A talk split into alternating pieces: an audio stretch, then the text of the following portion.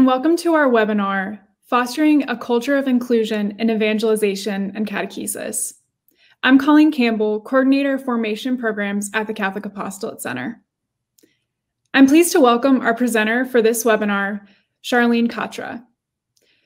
Charleen is the Executive Director of the National Catholic Partnership on Disability. She previously served as an Associate Director in the Office of Evangel Evangelization and Catechesis for the Archdiocese of Galveston Houston. For over 20 years, her primary responsibility was directing the ministry with persons with disabilities. Charleen is the co author of The Adaptive Teacher Faith Based Strategies to Reach and Teach Learners with Disabilities, published by Loyola Press in 2019.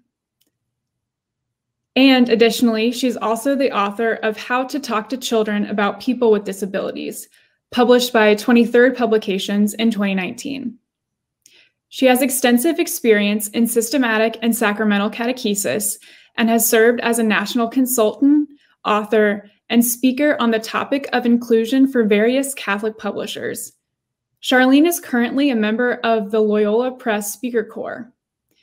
She holds a bachelor's in special and elementary education and a master's in pastoral studies. We're pleased to have her speaking with us about catechesis and inclusion as part of the Center's webinar series on the Directory for Catechesis. If you have any technical issues during the presentation, please send a message in the chat box on the bottom right of the screen and a staff member will assist you. During the presentation, feel free to also put your questions in the Questions tab in the top right of your screen within the chat box feature. Now, I will turn things over to Charleen, who will start off her presentation with a prayer. Thank you, Colleen. And my thanks to, to the um, Catholic Apostolate Center for the invitation to join and speak with your audience today. So, as Colleen said, we will begin, of course, in prayer. I'm going to put the prayer up on the screen so you'll see the words if you at home um, would like to do that. I assume your microphones are muted, but I'll be glad to be the leader for our prayer today and, and speak the prayer aloud. So, if you'll join me in the name of the Father, and the Son, and the Holy Spirit. Spirit of God, present among us, you grace us with abilities that we freely share in hopes of building up your kingdom on earth. All ministry, the disability ministry, is your ministry. We thank you and praise you for every opportunity to serve your people, especially those very beloved by you, persons sometimes overlooked or invisible in the world. We ask for your blessings and guidance on our humble efforts to accompany persons with disabilities and their families within the life of the church and society. Thank you for ministry leaders and all people who, through their sincere love and acceptance of the entire body of Christ, are transforming the world we live in, one diocese, one parish, one family at a time. May the blessing of God be upon us, giving us knowledge to guide us, courage to support us, and always love to unite us now and forever. In the name of the Father, and the Son, and the Holy Spirit. Amen.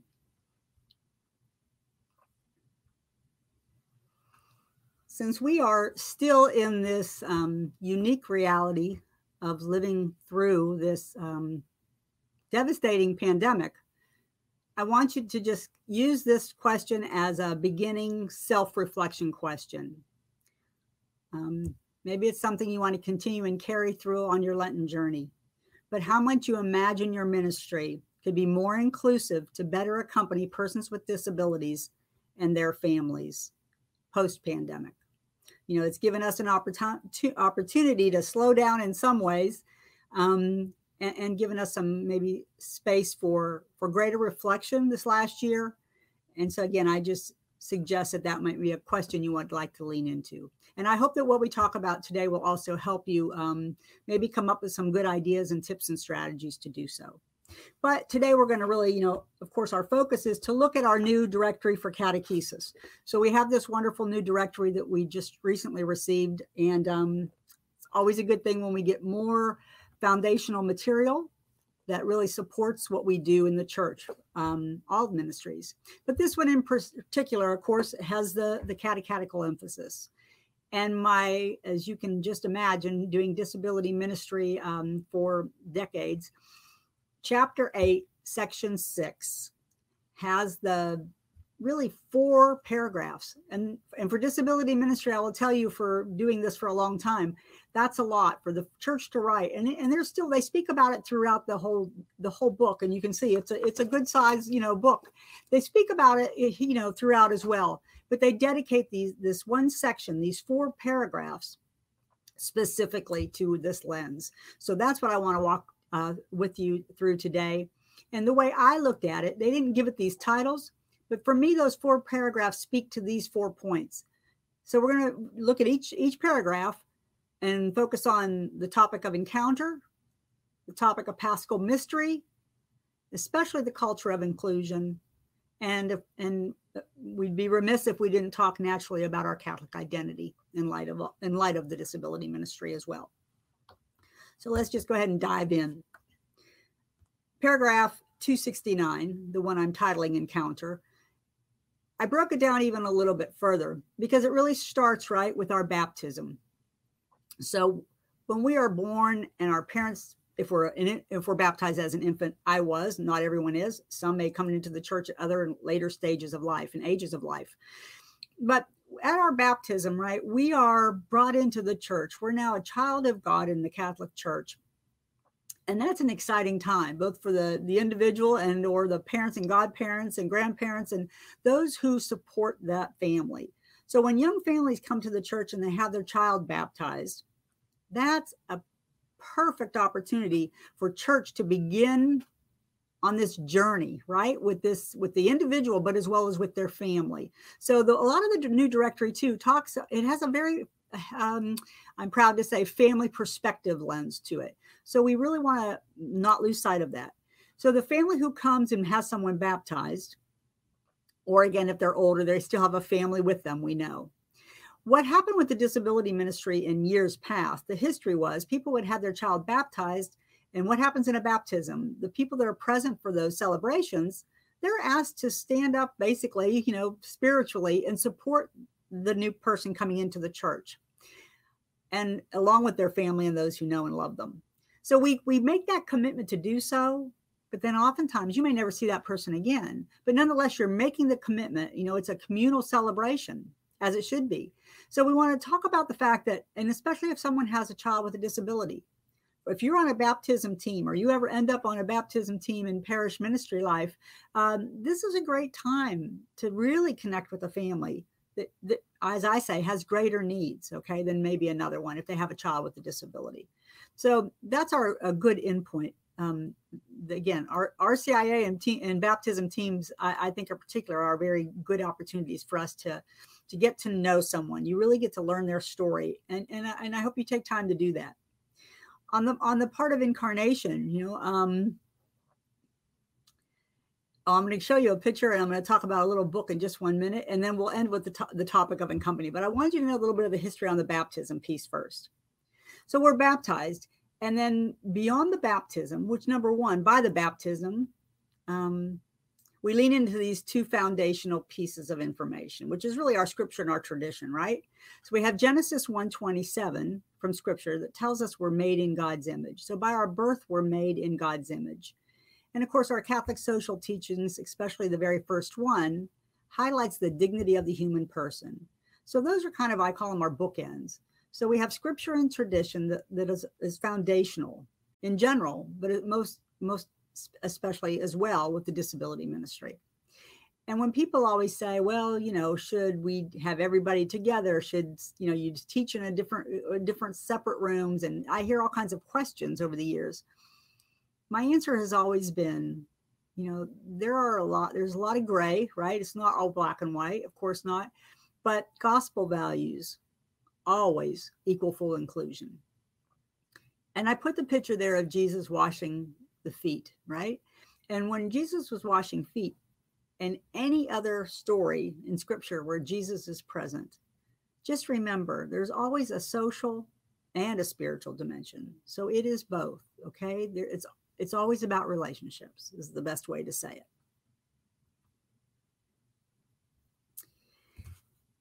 And the other thing that the document says, as a matter of fact, I wanted to mention this. It says that the church's solicitude for persons with disabilities springs from God's way of acting.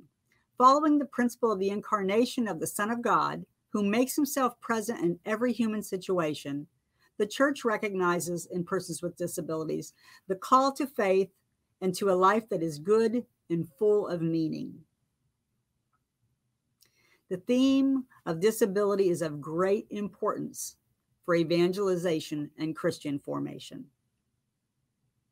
So I put this um, these two pictures in particular that I love both very much. But on the one that's um, the cartoon, you know, it's it's it's us sometimes in our humanity saying when some God puts someone in front of us, you know, surely you don't mean you want me to serve this person or that person. Uh, you know, we might sometimes in our humanity question, but what was God's answer that coming down from the clouds? Yes, welcome him. Yes, welcome her.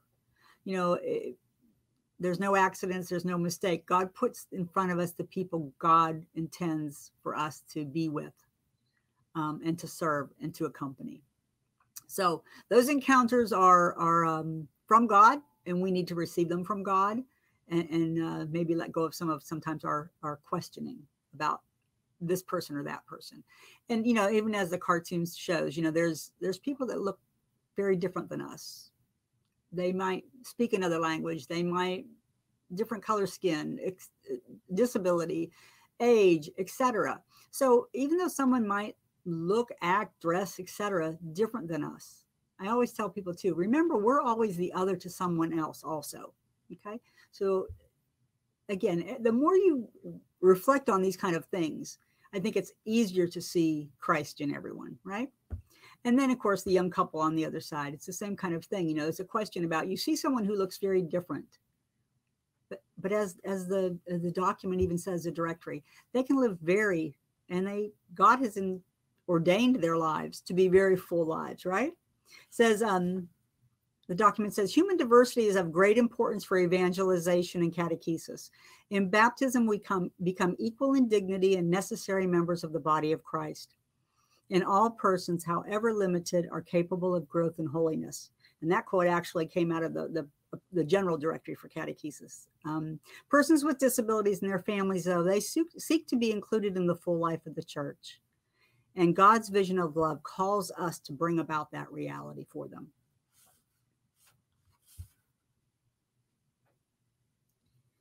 You know on on this slide i, I like to just kind of let you if you will um, think about how language changes and it changes over time in every field. But in the disability field it, it has also changed very much. Um, and, it, and words matter. So we usually whenever i have an opportunity to talk to someone i like to talk a little bit about how language has changed for the disability disability community and I'm going to try and help you just kind of know what's more current and, and I would say best best pastoral practices today.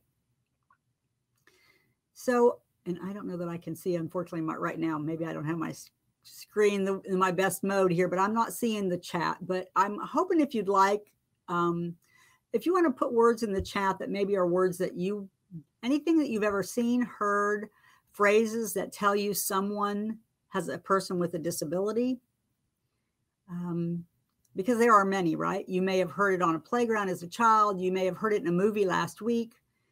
Doesn't matter whether they're, I would say, appropriate or not. Or it's just a matter of what are. Think for a moment about what some of those phrases are that you've heard, read, etc.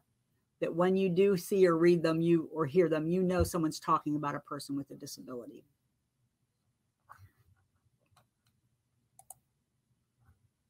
Okay, I think I figured. Can you still see my screen? I hope so, because I just clicked where I can see now the chat box. So I see people putting special and special needs, um, limited. Okay, any other person, anybody wants to put any other words, phrases? Um, there's certainly a plethora of them, and we don't have to spend too much time on it. But basically, what I want to share with you is that um, challenged, otherly abled. You see the differences, and, and even around different parts of the country, you'll hear different languages and words, older or current.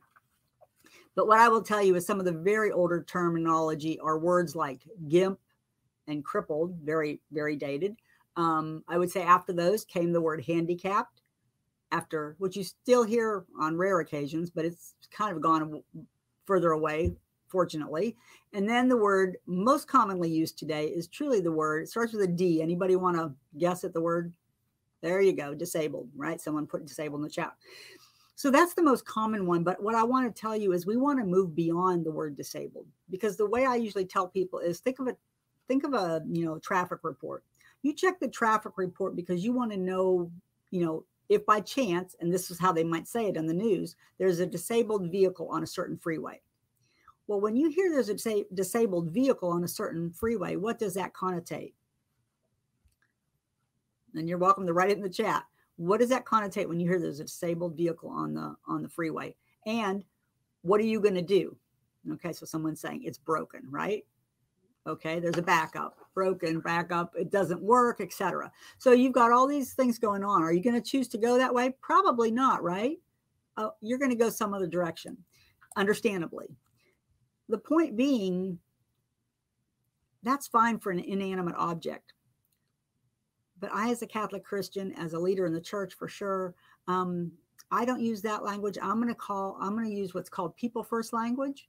And that basically means you put the person always before a disability.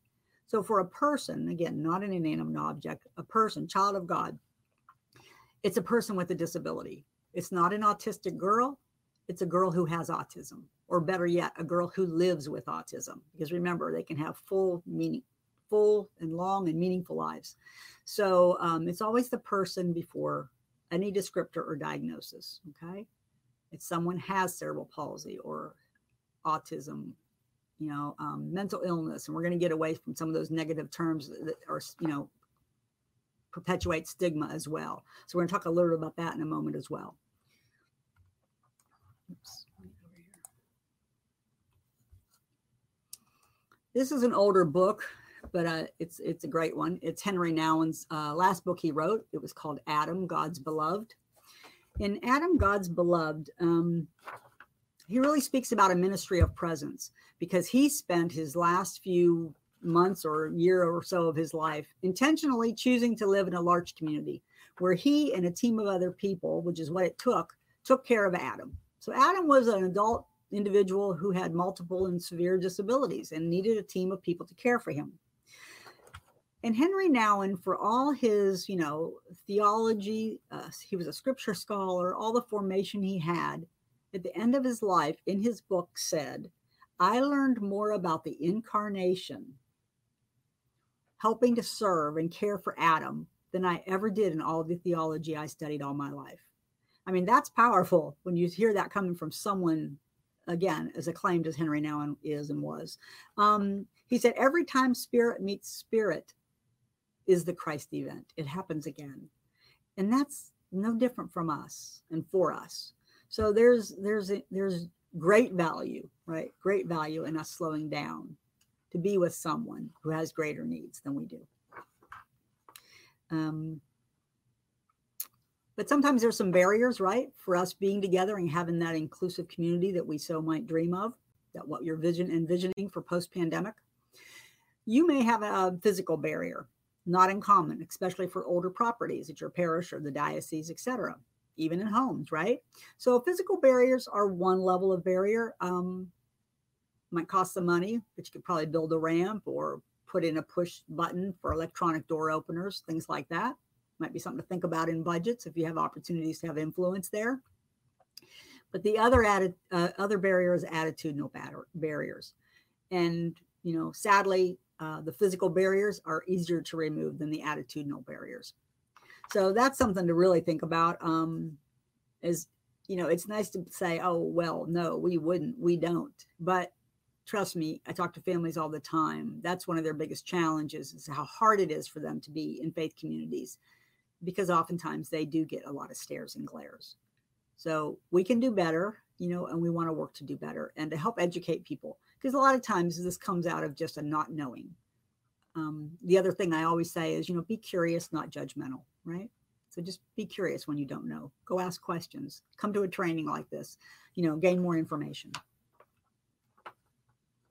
Speaking of learning and modeling and being kinder and a gentler society, you know, a few pictures here, in particular, um, and I love them all, but the one in the top right of the older woman and the young boy raking. I don't look on Facebook too much anymore these days, and partly because I'm just too busy, and that's a good thing. Um, but I I looked one day, and I like to at least see what my nieces and nephews and their kids and the family, you know, right, family pictures, like a lot of us like. Um, and this was a post, that top right corner picture of one of my nieces who who said something to the effect of, you know, when you look outside and see your eight year old helping his 90 year old neighbor rake leaves, and then she just put something like, um, kindness matters, teach them young. And I just thought that was great. And the picture below it, I kind of put with it intentionally because I thought to myself, I don't know who that young man is helping that other older woman out with the groceries, but I believe it's going to be my niece's son, you know, in 10 years at that age. Because again, like she said, teach them young, kindness matters. Um, and again, how do we model care for our parents, the elderly? Um, and our kids are watching, right? And the grandkids, they, they see everything we do, we know, and, and they like to imitate. And we couldn't end this section without, of course, talking about uh, the parable of the Good Samaritan in particular. So, the parable of the Good Samaritan uh, is the core of catechesis and evangelization because it equals accompaniment. Okay, accompaniment and hospitality, sometimes radical hospitality. But that's what this parable speaks about. And so it's definitely one you also might want to reflect on often, right? Is is and again, you have to spend time with someone to know their needs, to get to know them. You know, you can't just give them a quick glance and keep going, you know, and it will be a blessing to you more than to the individual you serve. Always works that way. So finally, on this one paragraph, the directory says Communities are called not only to take care of the most fra- fragile, but to recognize the presence of Jesus, who in a special way manifests himself in them. And the directory also referenced this. It said, This calls for a twofold attention one, an awareness to educate in the faith, even those with grave or very grave disabilities.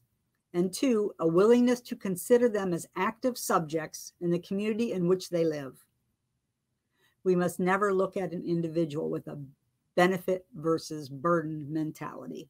Okay. We are all equal in dignity in God's eyes. And this has come up very much recently um, through the pandemic for persons with disabilities. This, and there, I'm going to show you later, we wrote a statement about the rights to medical treatment because it had to do more with beds and ventilators. Now it has a little bit more to do at this time, a year later, with vaccines, right? Getting vaccines and who's getting them.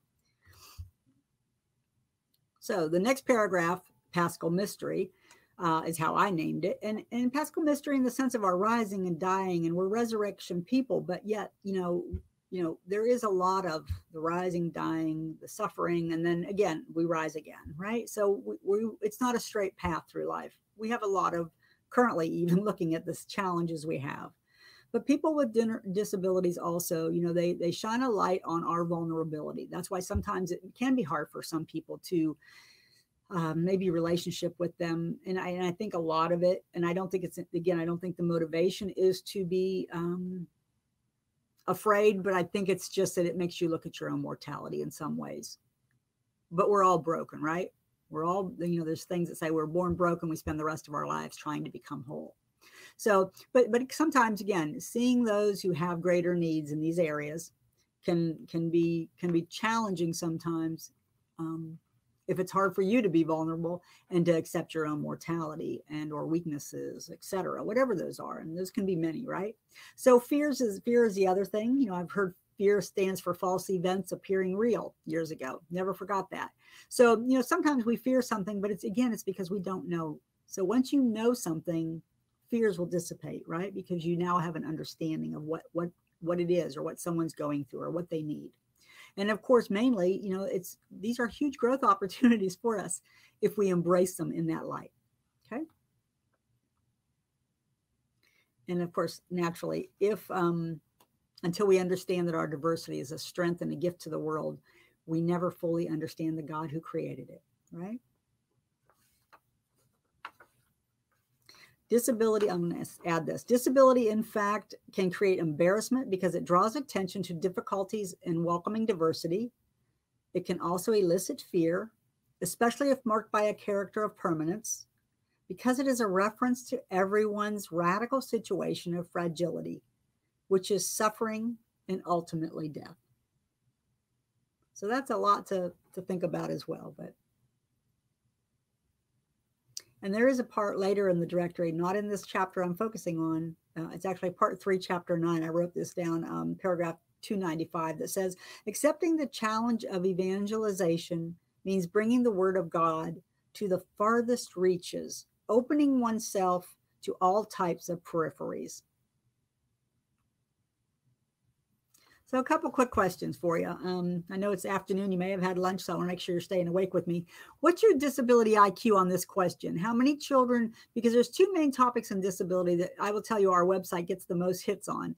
On on the subject of autism. So we have a council on intellectual and developmental disabilities that does a lot of work in this in this with this focus. So autism and mental illness. Um, so I want to ask you a few questions and show you a little information on both. Again, your guesses on how many children have a diagnosis. Is it A, B, or C? Hope some of you are taking a little guess out there. Here comes the choices. The number, of course, um, unfortunately has gone down, which is not the direction we wish it would go, but it keeps getting lower over the years since I've been doing this. So for those of you guessing, let me just get to the next slide so you can see it. Okay, it's one in 54 currently who have a diagnosis of autism in children. So again, I remember back when it was one in 110, et cetera. So it, did, it is definitely um, going, I say, in the wrong direction where the diagnoses are getting increased. Uh, and this is Temple Grandin. Some of you may recognize her. She's pretty much the internationally known self advocate for autism. But these are some good, important things for us to know as educators, uh, parents, etc., catechists, leadership. She's a visual thinker, so you're not going to work. It's not going to be. She's not language based. You're going to want to need visuals, pictures, uh, multisensory learning, and then the other side that says I can remember when she couldn't talk, because now she can, but when she was younger, maybe she hadn't yet. Again, the development might have been delayed. So what would she do when she couldn't get a word out or didn't have the words? Maybe she would scream and and that's important also very important for educators and catechists and leadership to know is because it's a if someone is showing you that they're frustrated okay they don't they may not have the words like you and i do to express frustration pain anger any emotion and every emotion right? Look at these pictures on this page. You can't tell me you can't guess what some of the emotion going on or some of the message going on in those pictures right and what we say is all behavior is communication, right? All behavior is communication. And there's different ways for people to express themselves. And a parent will, if we don't know, the parent always knows. You know your child, you know what your child, and they're they're going to express themselves and let you know what they want, what they need, even if they don't have the words, whether they're a toddler or, or they're much older chronologically, if they are not able to speak aloud. So I say, let us allow God to surprise us, right? Um, every day when you get up be open to that. Be open to the people that god puts in front of you because again you can you can get great blessing from that that openness. Okay i mentioned we wanted to talk also just briefly but especially in this climate we're in right now. Again go ahead and take a guess. What percentage of us adults experience mental illness? And this is in 2019 it was the most recent they had. So you can imagine that was pre-pandemic. And we know how much more things have been exasperated in this last 12 months. So sadly, I, I fear these numbers are also going to go in the wrong direction, right? But um, what percentage do you think of U.S. Um, adults experienced mental illness last in uh, in 2019? I'm just looking at some of your answers.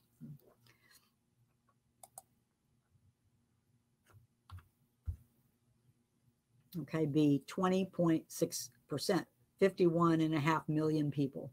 Okay. It represents one in five adults. So one in five adults.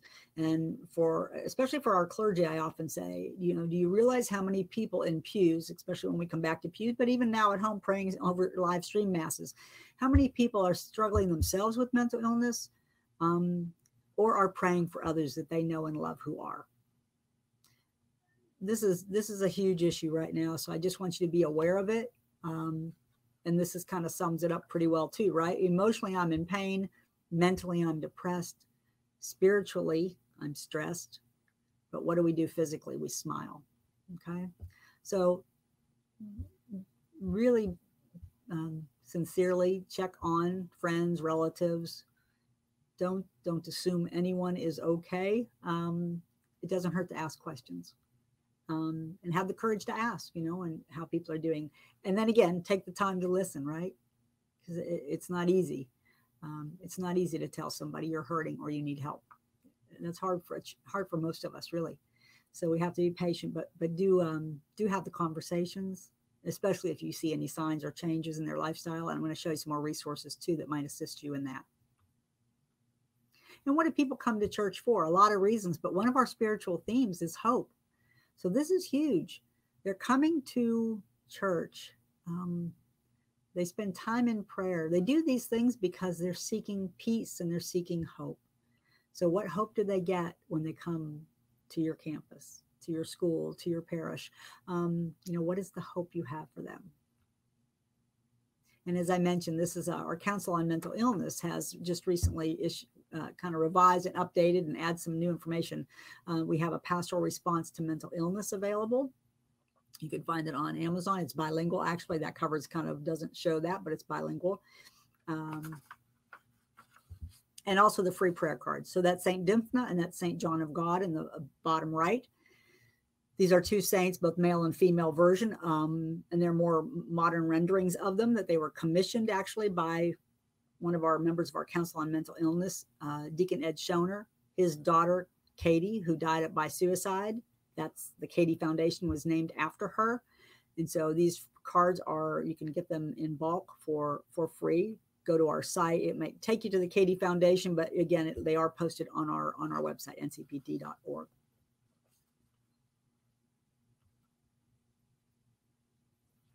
And then the directory on paragraph 270 says precisely because they are witnesses to the essential truths of human life, persons with disabilities must be welcomed, as great gift. It also says the community enriched by their presence becomes more aware of the salvific mystery of the cross of Christ and in living reciprocal relationships and welcoming and solidarity becomes a source of good in life and a reminder for the world. Again, I always say we need them more than they need us. Um, and and truth be told the body of christ is incomplete if we're not all present right so 271 this one's the culture of inclusion at least the way i saw that par- this this in particular paragraph which i kind of broke down again as the the points of being um, no one size fits all right so it has to be individualized to meet the needs the individual needs you can look at these three just these three pictures and you've got three very different dynamics going on right you also see the family perspective coming through, as I mentioned. And more importantly, you know, the, the great need really for us to think along the lines of what's called universal design, because universal design is saying everything we're doing is truly accessible for, for others. I know that this recording we're doing today will be um, captioned post production, but it will be up later, uh, I'm sure, on their YouTube channel, and it will be captioned, which is again something sort, certainly the National Catholic Partnership on Disability does regularly with our videos and recordings, just because you want to make sure that more people have access to what we're putting out. Um, everyone, you kind of want to level that playing field, right? So I ask you, when you were young, seems a little odd picture to pop in, but I'm going to ask you what, when you were young, do these pictures look like maybe something you did during summer with your friends, right? You would run and jump and have a good time outside in summer months I know I did. Uh, but what is going on today with kids? And most of you can probably assess to this if you're a parent or a grandparent. Uh, and it's kind of funny because for a while we were telling kids, you know, they they seem to be on devices, right, too much, and then all of a sudden we went to virtual schooling and home based, and then you know, people kind of laugh about now we're being telling them to get on their device again because they have to do their their school via their computers. But the point being that prior to the pandemic, uh, their childhood currently, young people and ours may have had really different um, activities uh, and what filled our days. The point of the movement here of these kids jumping and running, and there's a little cartoon I'll put in the bottom down there. It's hard to read, but it just says there aren't any icons to click. It's a chalkboard, right? Because kids today are just used to being able to click and swipe, and that's all great. But um, what has happened is movement is good for the brain. The point is when you're always on a device or you're always sitting and or you know in front of again a TV, a device, etc., you're not moving as much as you could be. And movement is good for the brain. So it's good to have someone, even if they are on a device or doing some things, make sure if it's your children, your grandchildren, etc., yourself, even myself at a desk at a chair a lot, I have to get up and go take a walk. I have to get up and go do something, you know, move every once in a while because otherwise, you know, you know how it goes. You could end up sitting for hours at a time. So movement is good for the brain. Just don't lose sight of that. And it relates to this next topic about sensory processing challenges. How many children do you think live with sensory processing challenges? In sensory processing challenges, folks, what that means is that all this sense, we're all sensory beings. But all the input that's coming into you right now as we speak, you're seeing lights, you might be hearing a fan, um, you might hear traffic if you're near, you might you're looking at a screen, you may see the lights from the computer, et cetera, et cetera. You feel the back of a chair or the bottom of the chair. So we're all sensory being, beings and we're taking all this input in. But when your brain does not work as efficiently or effectively as uh, someone else's does, then all that is a traffic jam in your brain. You can't sort it out. And so that's why sometimes people get really um, you have a meltdown. If, if we don't aren't, aren't proactive enough to see that someone needs to move needs to go take a walk needs to have maybe a yoga chair to sit on to get a little movement or a small mini trampoline to jump on for a few minutes to take a break those kind of breaks allow someone to come back and attend right so let's see who got this one right answer was one in six children so again it's a pretty small number you've got 20 people in front of you, you know, you've got two or three maybe that are really struggling with sensory processing. Maybe you're only going to light half the bank of lights in a room, you know, when you come back. Um, you know, maybe you're going to, again, allow for someone to be in a section of the room or a, a, a retreat center, et cetera, that is more conducive to what they need. Maybe not, maybe a little further away from louder noises, especially if there's any kind of music being used as much as that's usually a good thing, you've got to be just sensitive to those sensory processing needs. Um, the other one is the sensory processing disorder. These are what how what you see. These are the symptoms you'll see when someone is struggling, right? Um, I always keep this in my desk here to show too. People who need to chew on things a lot, you know, if they don't have something like this, which is made for a pencil topper that's very thick rubber, you buy them for this purpose. Uh, so if you had someone that had some kind of need to chew, it's much more socially appropriate to give someone a pencil topper to put on their pencil like this. Of course, you know, one time use, it's theirs after that. But uh, as opposed to chewing on a collar of their t shirt or their shirt. Okay, that's not very socially appropriate. And again, a lot of people with autism will have those are their weaknesses. They don't understand the social world so much. So anything we can do to again it lessens bullying, makes them again more socially appropriate.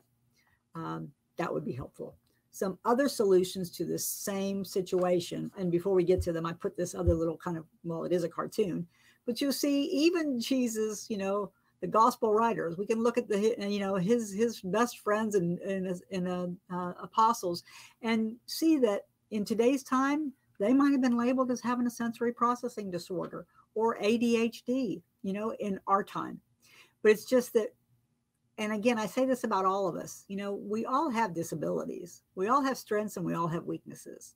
So, you know, as, as comical as that is, there's truth in it, right? And and we all need sometimes some other assistance. So fidgets are the things we we utilize. They're the little squeeze balls. Some of these things you probably already have around that you can use. Uh, if not, I just encourage you, if you know people are in these kind of settings now or later in life where you can tell them about creating a little collection of items like this, especially in educational settings, retreat settings, could be even items that could be on loan in the back of the church. And obviously, the most appropriate one, I always say, here's the original fidget, right? It's just our rosary. These absolutely should be handed out for people to use. And of course, again, another little joke and regarding the, the original fidget spinner would be the small one decade. So these are things to think about. Also, um, our, I mentioned our Council on Intellectual and Developmental Disabilities has been creating almost, they've almost made the whole year now. The I think are about 10 or 11 months. But on our website, you'll see adapted faith formation activities for families. Every month, there's a different theme. And um, those have been, I, we've gotten, uh, seen emails and uh, diocesan newspaper articles from Hawaii last week. They were using our adapted faith formation activities at a parent group there. I was talking to a mother. I don't know. She was. She might be on this call today. This webinar uh, yesterday that I was telling her about the upcoming webinar, and uh, they also, and this was in the Diocese of Austin, was using our adapted faith formation activities with a parent group.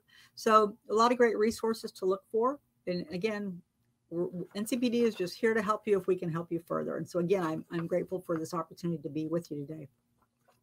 Uh, virtual learning tips. I'm going to give you just a few since we're together and we're still doing a lot of hybrid or virtual.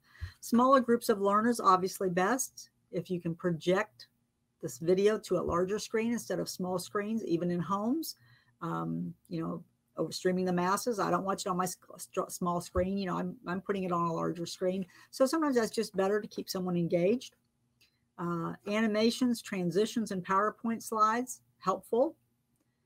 Engage all five senses. Now, it, you might seem hard to get all five senses engaged, but I say try as much as you can to do so.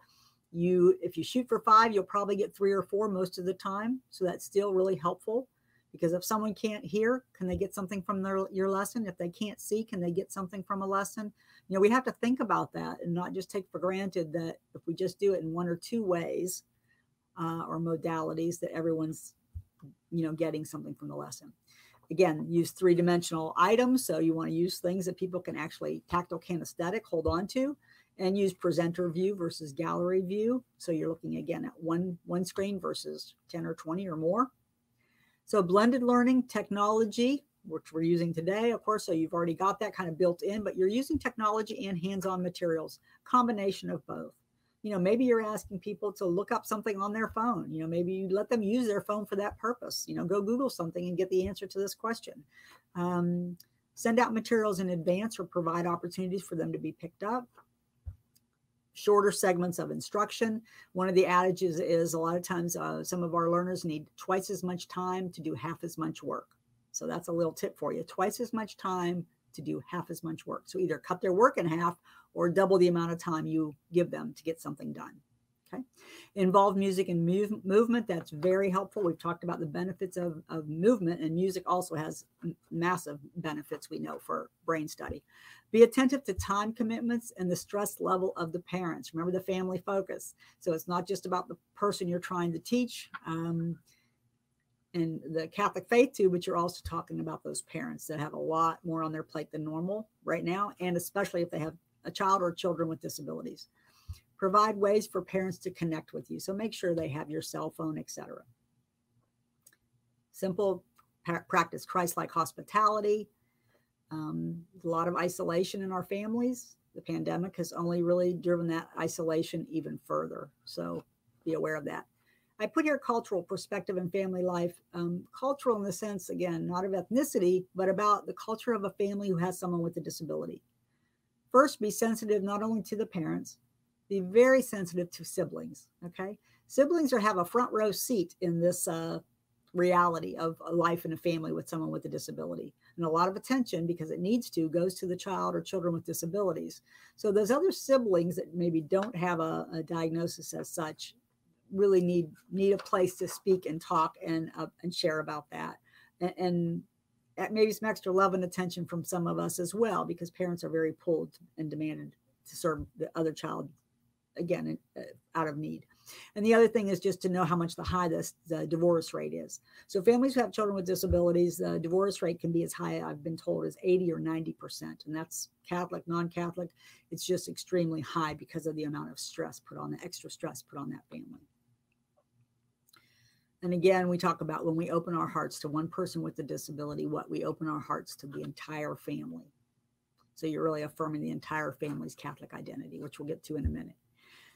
Um, and it says a catechist should also be close to the families of persons with disabilities, accompanying them and fostering their full cooperate incorporation into the community. It says the openness of life of these families is a witness that deserves great respect and admiration.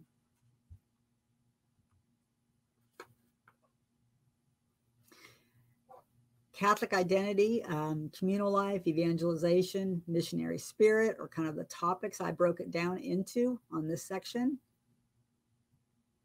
So in the past, they would be baptized, that young child or, or any person, and they would come back for other sacraments of initiation, in particular um, Eucharist and confirmation. And there was really nothing in the past. So that has changed. We're much better along with that.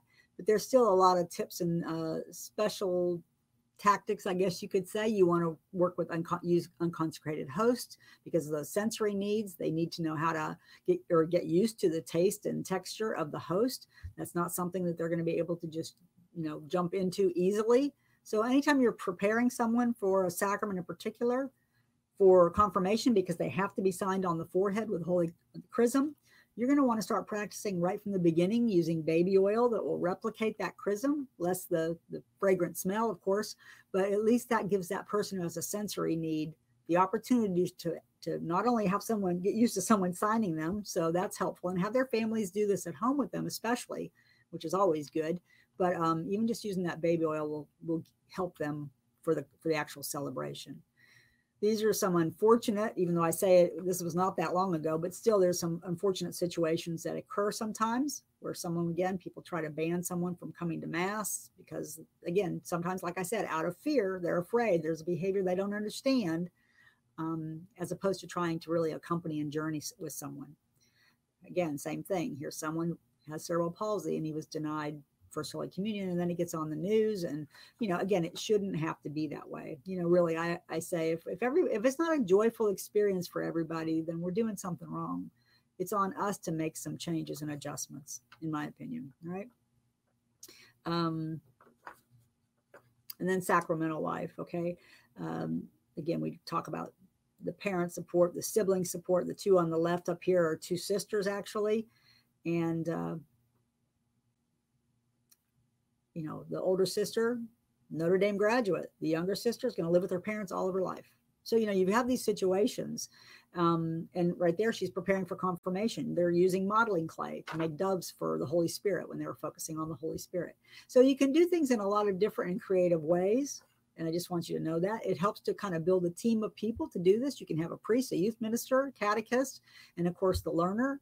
And uh, I would typically encourage you to get the youth from a, a that are in the typical program, the confirmandes, to serve as buddies for some of the kids. I say kids, children of God, all ages, because some of these folks in these pictures right here are already in their 20s or 30s easily, chronologically. But uh, that's the best way also to build relationships, which they really need our assistance and help with very much so.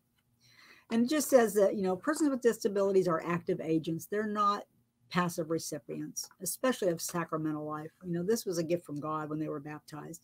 It is desirable, the document, the, the directory says it is desirable that they themselves should be catechists and with their testimony transmit the faith in a more effective way. So for those who are able to do so, yes, absolutely. Affirms gifts and abilities, right? Being a catechist, being in a leadership role, or maybe they're a co catechist. Um, certainly, we've seen many who have disabilities that are altar servers however they we can use their gifts we need to call them forth. It's about conversion. Um, and i always say every parish wants that for their faith community. And i believe if you get people with disabilities and their families involved in the full life of the church god uses them to touch hearts right? And bring about that conversion that sometimes we can't with all the teaching and preaching we do. Again sensory be aware of sounds sense lights maybe do a cologne free environment. If you happen to have the, the ability or need help with oh, having offering a sensory friendly mass at a parish, these are some things that you'd want to be aware of and note, right? And sensory friendly mass, I say it, and sometimes people don't know what I mean. I mean low sensory. Again, maybe not all the lights are on. Maybe we're going to uh, read, a, read a response instead of singing it. Anything that makes it brings it down. Maybe some items would be available in the back of the church, like a loaning a lending library to use. Uh, things to think about. I often talk too about instead of use calling a cry room a cry room, which has sometimes been the words we've used. Uh, so that's how I, we know it. I say I prefer that they were re, rename it to a calming room, which is much more uh, again dignity of the person, appropriate for someone who's chronologically 20 or 30 but needs a place to go, either to take a break or just because they can't attend in the main sanctuary because it's just too large or too many people. So these are all things that you can do uh, that would help and support this, right? And basically, spiritual understanding can be shown through gesture or respectful temperament. You can see a difference in someone's behavior when they they're on the playground versus when they're in a church. So sometimes they may not have the words, but we see by their their body movement. Again, all behavior is communication.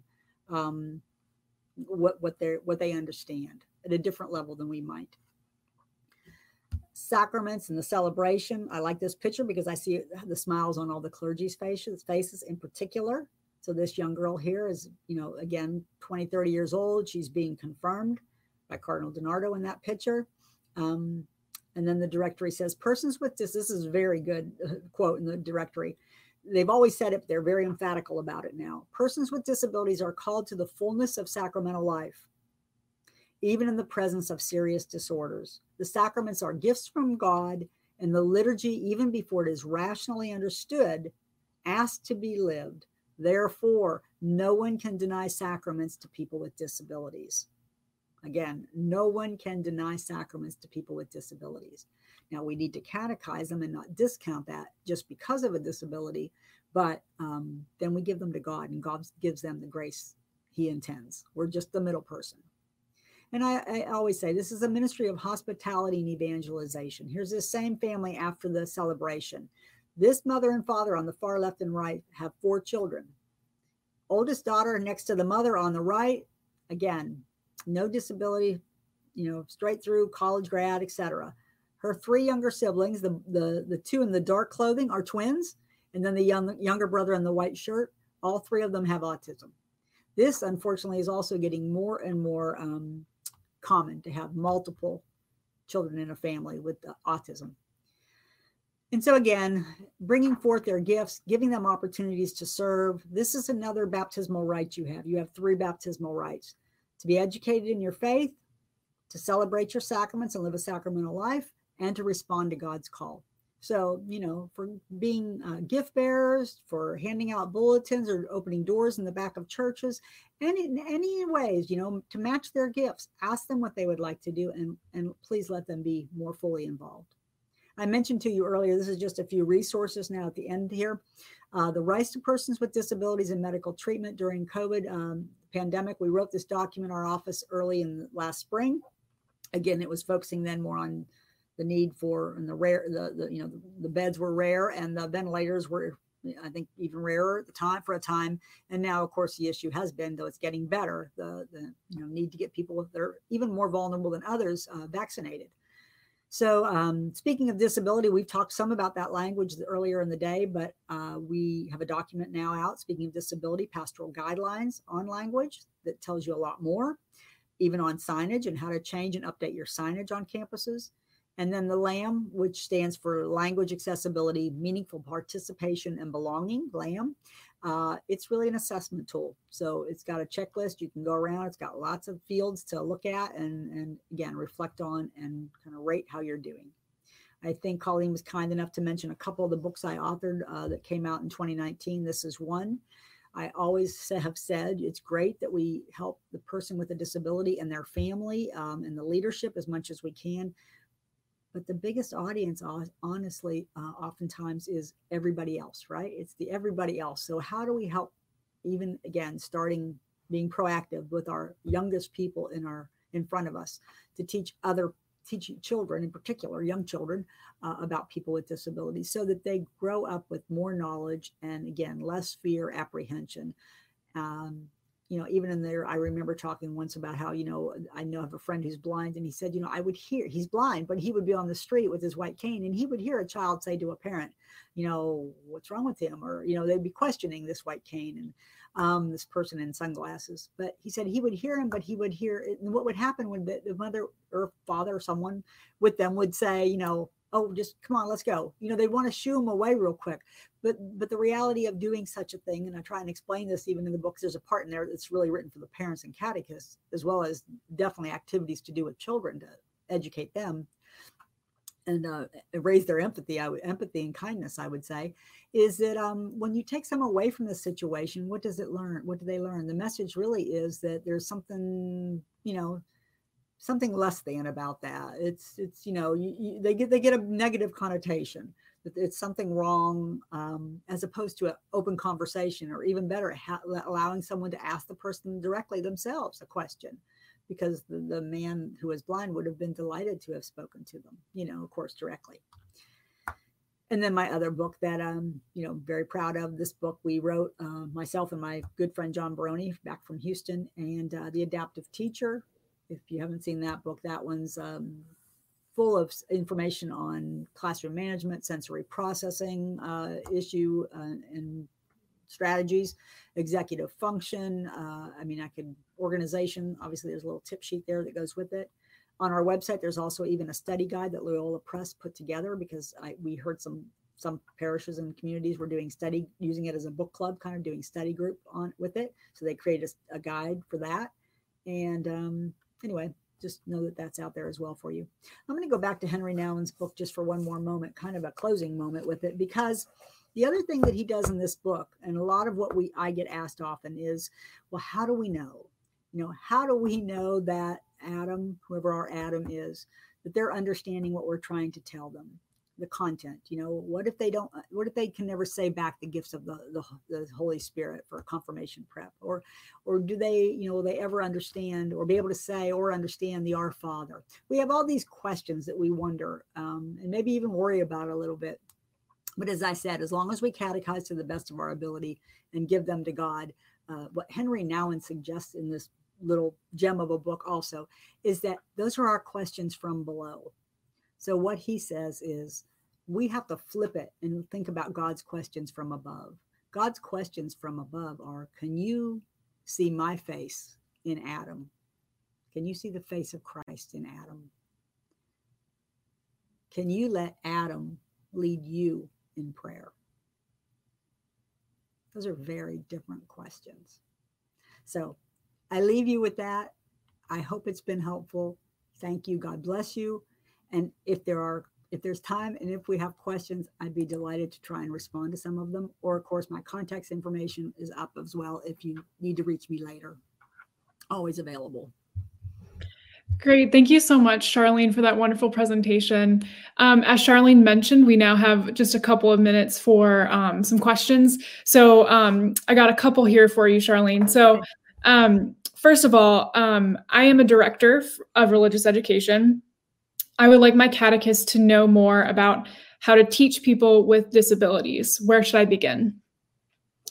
Um, I would really start by either going to really going to our website. There's a plethora of information there.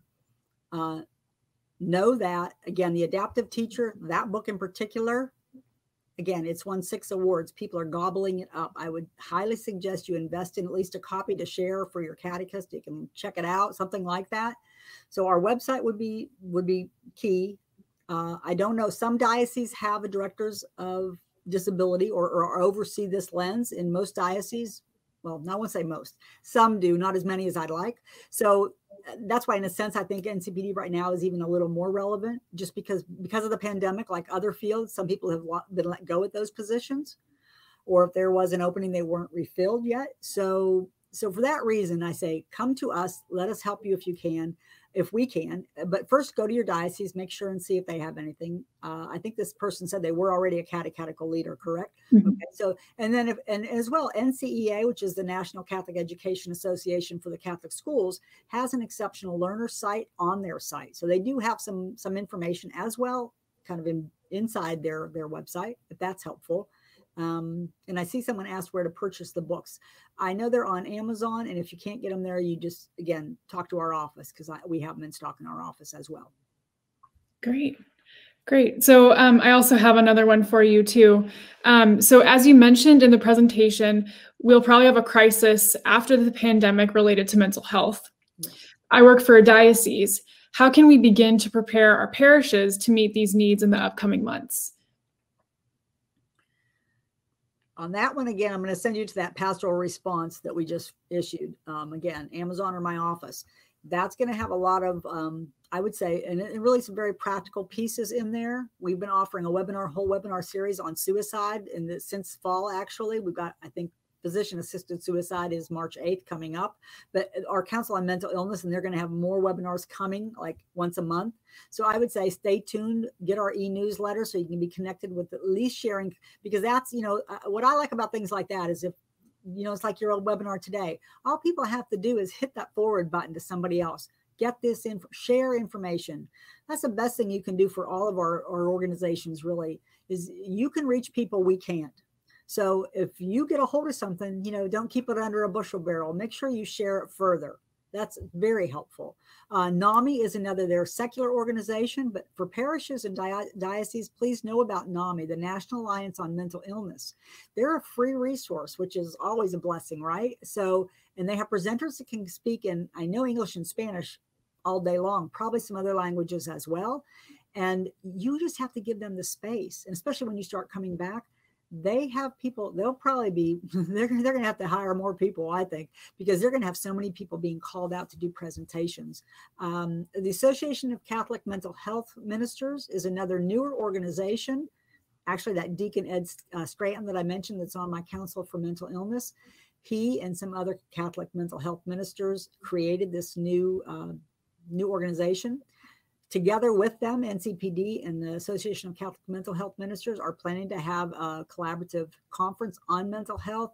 It will probably be, uh, well, as soon as we can, because we'd like very much to do it live. It'll be a national conference, but maybe even a hybrid. Maybe we'll do a blending because we know there's benefit for sure. And uh, that would be end of 2021 or early 2022, best I can tell you right now. Great. Awesome. Well, those are some good resources, I think, there. Um, and then we just have one last question today.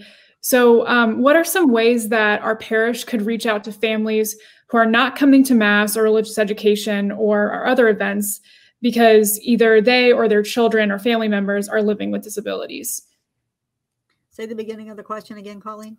Um, what are some ways that our parish could reach out to families who are not coming to mass or religious ed- education or, or other events because they or their children or family members are living with disabilities. And, and that really is a bit of an age old problem. But what I will tell you, uh, you have to you have to create intentionally create something that they'll be able to come to, and again, really make it be something that they can attend. A sensory mass, which I spoke about briefly, but I've done this when I was in Houston before I left Houston, and I've seen other people do it.